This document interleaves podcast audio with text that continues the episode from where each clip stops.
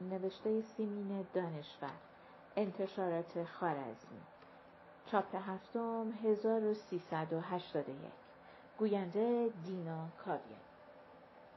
شهری چون بهشت قسمت اول. هر شب مهرنگیز که دختر سیاهی بود میآمد و در اتاق بچه ها میخوابید. در اتاق پنجدری بزرگی رخت خوابها را جفت هم میانداختند و علی و دو خواهرش بعد از اینکه اتاق را از گرد و غبار بازی های خود می انباشتند در رخت خوابها می خوابیدند. آخرین و کهنهترین آنها مال مهرنگیز بود. چراغ را خواهر بزرگتر پایین می‌کشید تا مهرنگیز بیاید. مهرنگیز در آشپزخانه مقابل اتاق پنجدری ظرف میشست. علی صدای به هم خوردن ظرف ها و چلپ چلپ آب را میشنید و بعد که مهرنگیز چراغ آشپزخانه را خاموش می‌کرد علی از شادی آمدنش در رخت خواب قوز می‌کرد و صورتش را به بالش میفشرد. مهرنگیز با یک فوت چراغ را خاموش می‌کرد و در رخت خواب دراز می‌کشید. آنقدر آهسته که اگر علی به انتظار او بیدار نمیماند هرگز متوجه آمدنش نمی‌شد. بعد علی مهرنگیز را صدا می‌زد و التماس می‌کرد که قصه بگوید و هر شب همان قصه ها تکرار می‌شد. قصه های مهرنگیز و مادرش و دده های دیگر. مادر مهرنگیز بچه بوده و لخت و اور کنار شط با بچه های سیاه دیگر بازی می کرده است که یک مرد نکره با چفیه و اگال از کجاوه پایین می آید و داد می زند تعال تعال و فقط مادر مهرنگیز که خیلی بچه بوده به طرف او می دود. مرد نکره چند تا نقل بادام درشت در مشت مادره می‌گذارد و بغلش می‌زند و میگذاردش توی کجاوه. مادر مهرنگیز که خیلی بچه بوده گریه بزاری می‌کند و دست و پا می‌زند. دستی جلوی دهنش را محکم می‌گیرد. مادر مهرنگیز دست را گاز می‌گیرد دست محکم می‌زند توی دهن مادر مهرنگیز که خون میآید.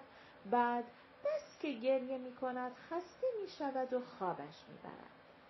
بیدار که می شود خودش را در یک جهاز می بیند. نه مادرش بوده نه پدرش. اما آدم سیاه از زن و مرد و بچه فراوان بوده. باز گریه گریه گریه که یک زن سیاه یک سیب سرخ می دهد دستش. مادر مهرنگیز در همان عالم بچگی از زن سیاه می‌پرسد میریم پیش ننه زن سیاه با یک دست شرق می‌زند پشت دست دیگر خودش. سرش را تکان می‌دهد و می‌گوید ای داد بیداد ای داد بیداد. به زبان خودشان. هنوز مادر مهرنگیز این زبان یادش است اما مهرنگیز بلد نیست. بعد میفروشندش به آقا بزرگ علی که اسمش را می‌گذارد باجی دل نواز این قصه را بارها علی شنیده بود و هر شب که از نو میشنید قول می‌داد که اگر مرد نکره را به چنگ بیاورد با کارد آشپزخانه تکه تکش خواهد کرد. و مهرنگیز می‌گفت خب حالا بخواب. و شب دیگر این قصه بود. نور و سبا ددی نواب از همه دده ها سر بوده. اولا به سوزوکی یعنی سیاهی دلنواز و مهرنگیز نبوده. دماغش پهن نبوده باریک بوده. چشماشم گرد نبوده بادومی بوده. موهاشم کرنجی نبوده. یعنی جهتهای ریز نداشته. عین دو تا مجسمه دختر سیاهی که بغل ساعت تو اتاق عروسی هست. نه مثل من ننه جون که ابرو ندارم هیچی. چشم کپه نخوچی دماغم کپر دکونه لبام توت میتکونه. ننه جون من هنوز خونه آقای بزرگت بودم که یه روز از خونه نواب اومد خونه آقای بزرگ. اومده بود خانوما رو واسه پرسه آقای نواب وعده بگیره. آقای نواب رو دم قنسول خونه تیر زده بودن. چادر کرپدوشین مشکی سرش بود از در اتاق که آمد تو سرش یواشی آورد پایین که نکنه به سر در اتاق بخوره بس که قدش بلند بود. شونه خانم بزرگم ماچ نکرد. هی گفت سلام و سلام. از توی یه دستمال حریر سیاه یه نلبکی پر از قهوه بوداده در آورد. گذاشت جلوی خانم بزرگ. بعدش تو همه شیراز پیچید که کی بوده و چی کاره بوده. ننه جون یه روز سه تا درشکه نوع نوع نو دم در خونه نواب وامیسته. یه کاکاسیا با کت و شلوار و کلاه پوسی از درشکه اولی پیاده میشه. دنبال اونم کاکاهای دیگه. همشون با کلاپوسی و فکل کراوات. آخر از همه یه کاکایی پیاده میشه که یه صندوقچه با روکش مخمل قرمز دستش بوده. اینا ننه همشون وزیر وزرای شهر نور و سبا بودن. در می‌زنن میان تو خونه نواب. خانم نواب میفرسته دنبال نور و سبا. وقتی نور و سبا میاد همشون تعظیمش می‌کنن. هی تعظیمش می‌کنن. تو صندوق چنن لباسای بنارس و جواهر بوده. میدن نور و سبا می‌کنه برش. وقتی رد می‌شده که بره سوار درشکه بشه کاکاها بازم تعظیم می‌کنن. همچی تعظیم می‌کردن که سرشون میخورده به کاسه زانوشون. حالا لابد ملکه شهر خودشونه. نه نه. از اون روز تا حالا آرزوی همه دد سیاه اینه که یکی بیاد ببردشون. و علی می‌گفت شاید دنبال تو هم اومدن ننه اگه بیان تو منو ول می‌کنی میری.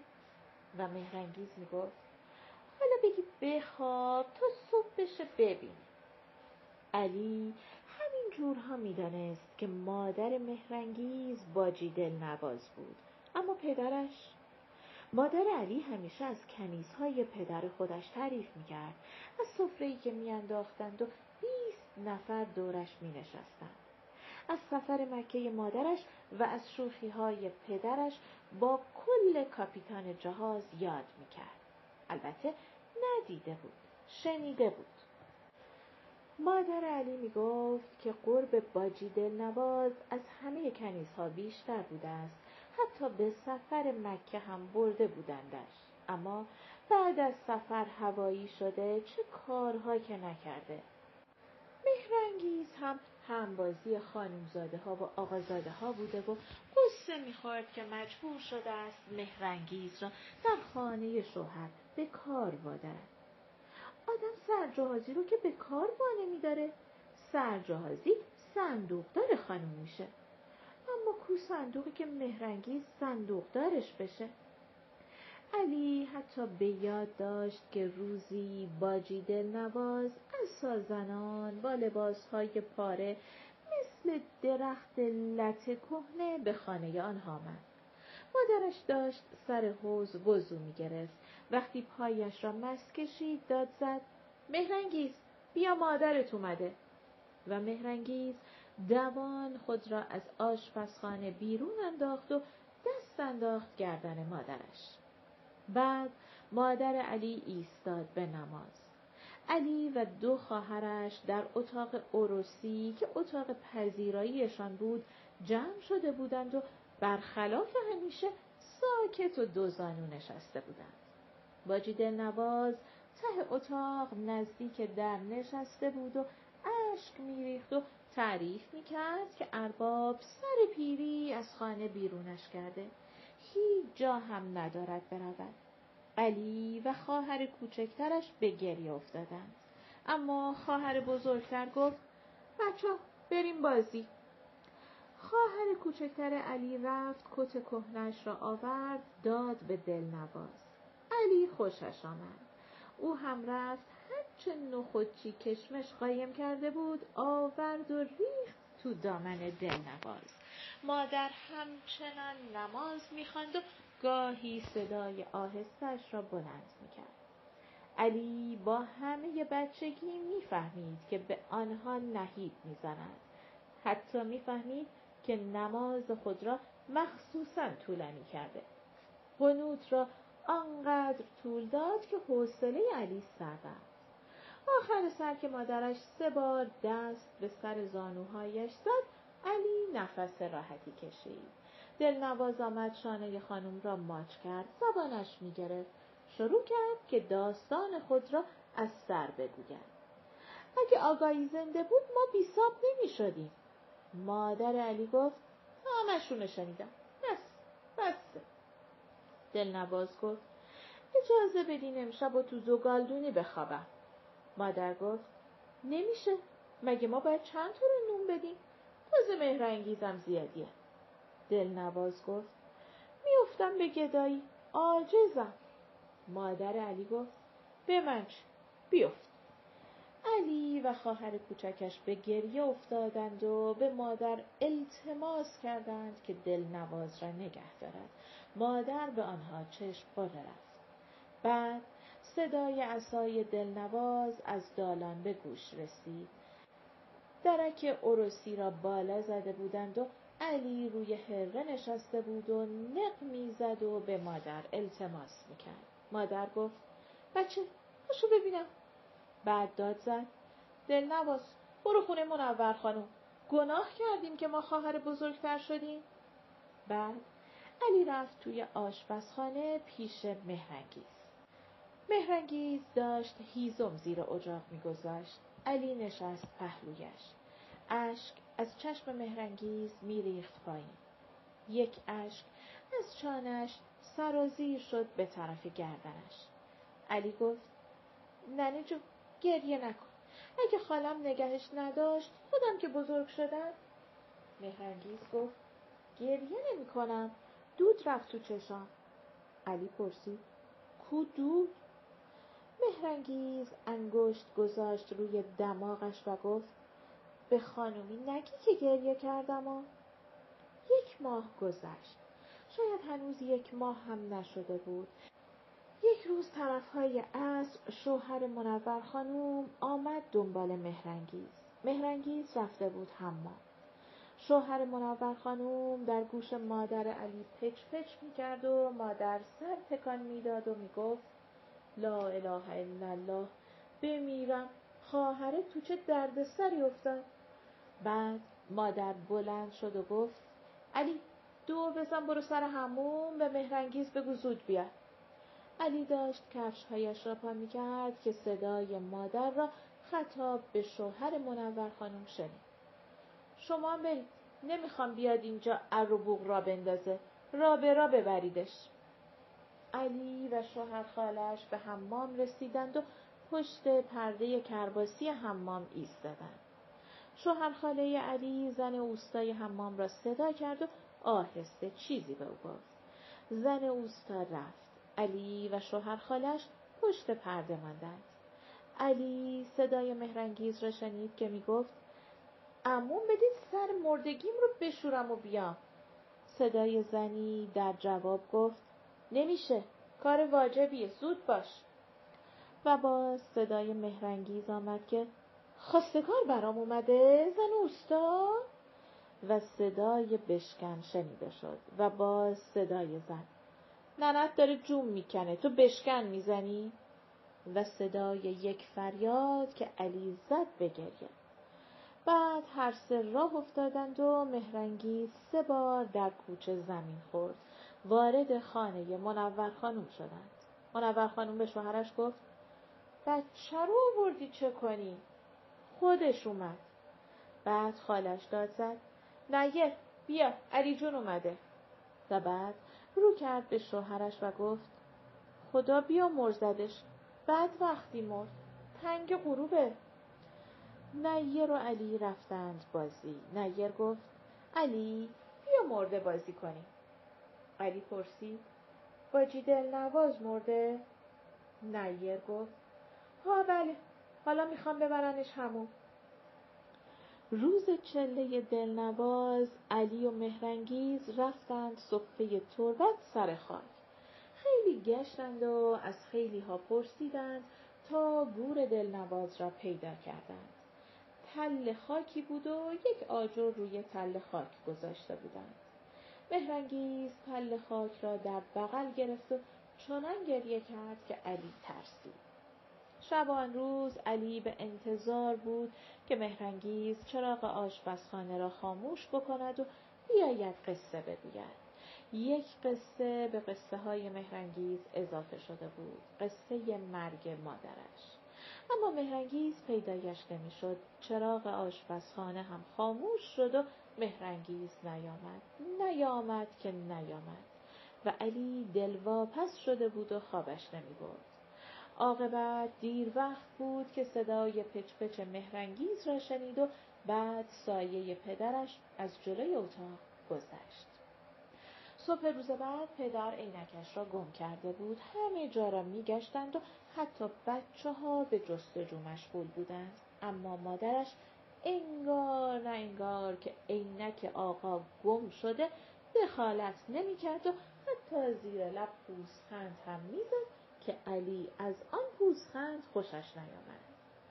علی رفت سر جانماز مادرش که شاید عینک را لای جانماز مادرش بیابد. هنوز حرمی را پس نزده بود که مادرش گرفت و پرتش کرد وسط اتاق. داد زد نجس می‌کنی. عاقبت پدر بی عینک سر کارش رفت و از آن شب به بعد هر شب با عینک میخوابید هنوز علی مدرسه نمی‌رفت اما هر دو خواهرش مدرسه می‌رفتند. مهرنگیز بچه ها را رسانده بود و برگشته بود. مادر علی در آشپزخانه بود. علی در آستانه پنجدری نشسته بود و همه چیز را می‌دید. وقتی مهرنگیز وارد آشپزخانه شد مادر علی با یک کنده هیزم زد به سرش. علی از آستانه در پرید توی حیات به آشپزخانه رفت و سعی کرد دست مادرش را بگیرد و گریه می‌کرد. اما مادرش پوزخند می‌زد. سر مهرنگیز شکسته بود و خون میآمد. علی گریه کنان گفت نزنی من میترسم میترسم. اما مهرنگیز گریه نمی‌کرد. مادر گفت دد سیاه خون دیده تو چته؟ بعد مهرنگیز رفت سر حوز نشست و سرش را با آب حوز شست. اما خون بند نمی آمد و علی از گریه نکردن مهرنگیز حیرت می کرد.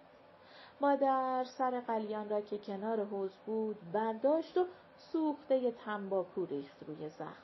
گفت آخرش جنده میشی. علی هی می‌پرسید جنده چیه؟ مادر گفت قابله میارم. علی پرسید قابلمه؟ آن وقت مهرنگیز زد به گریه.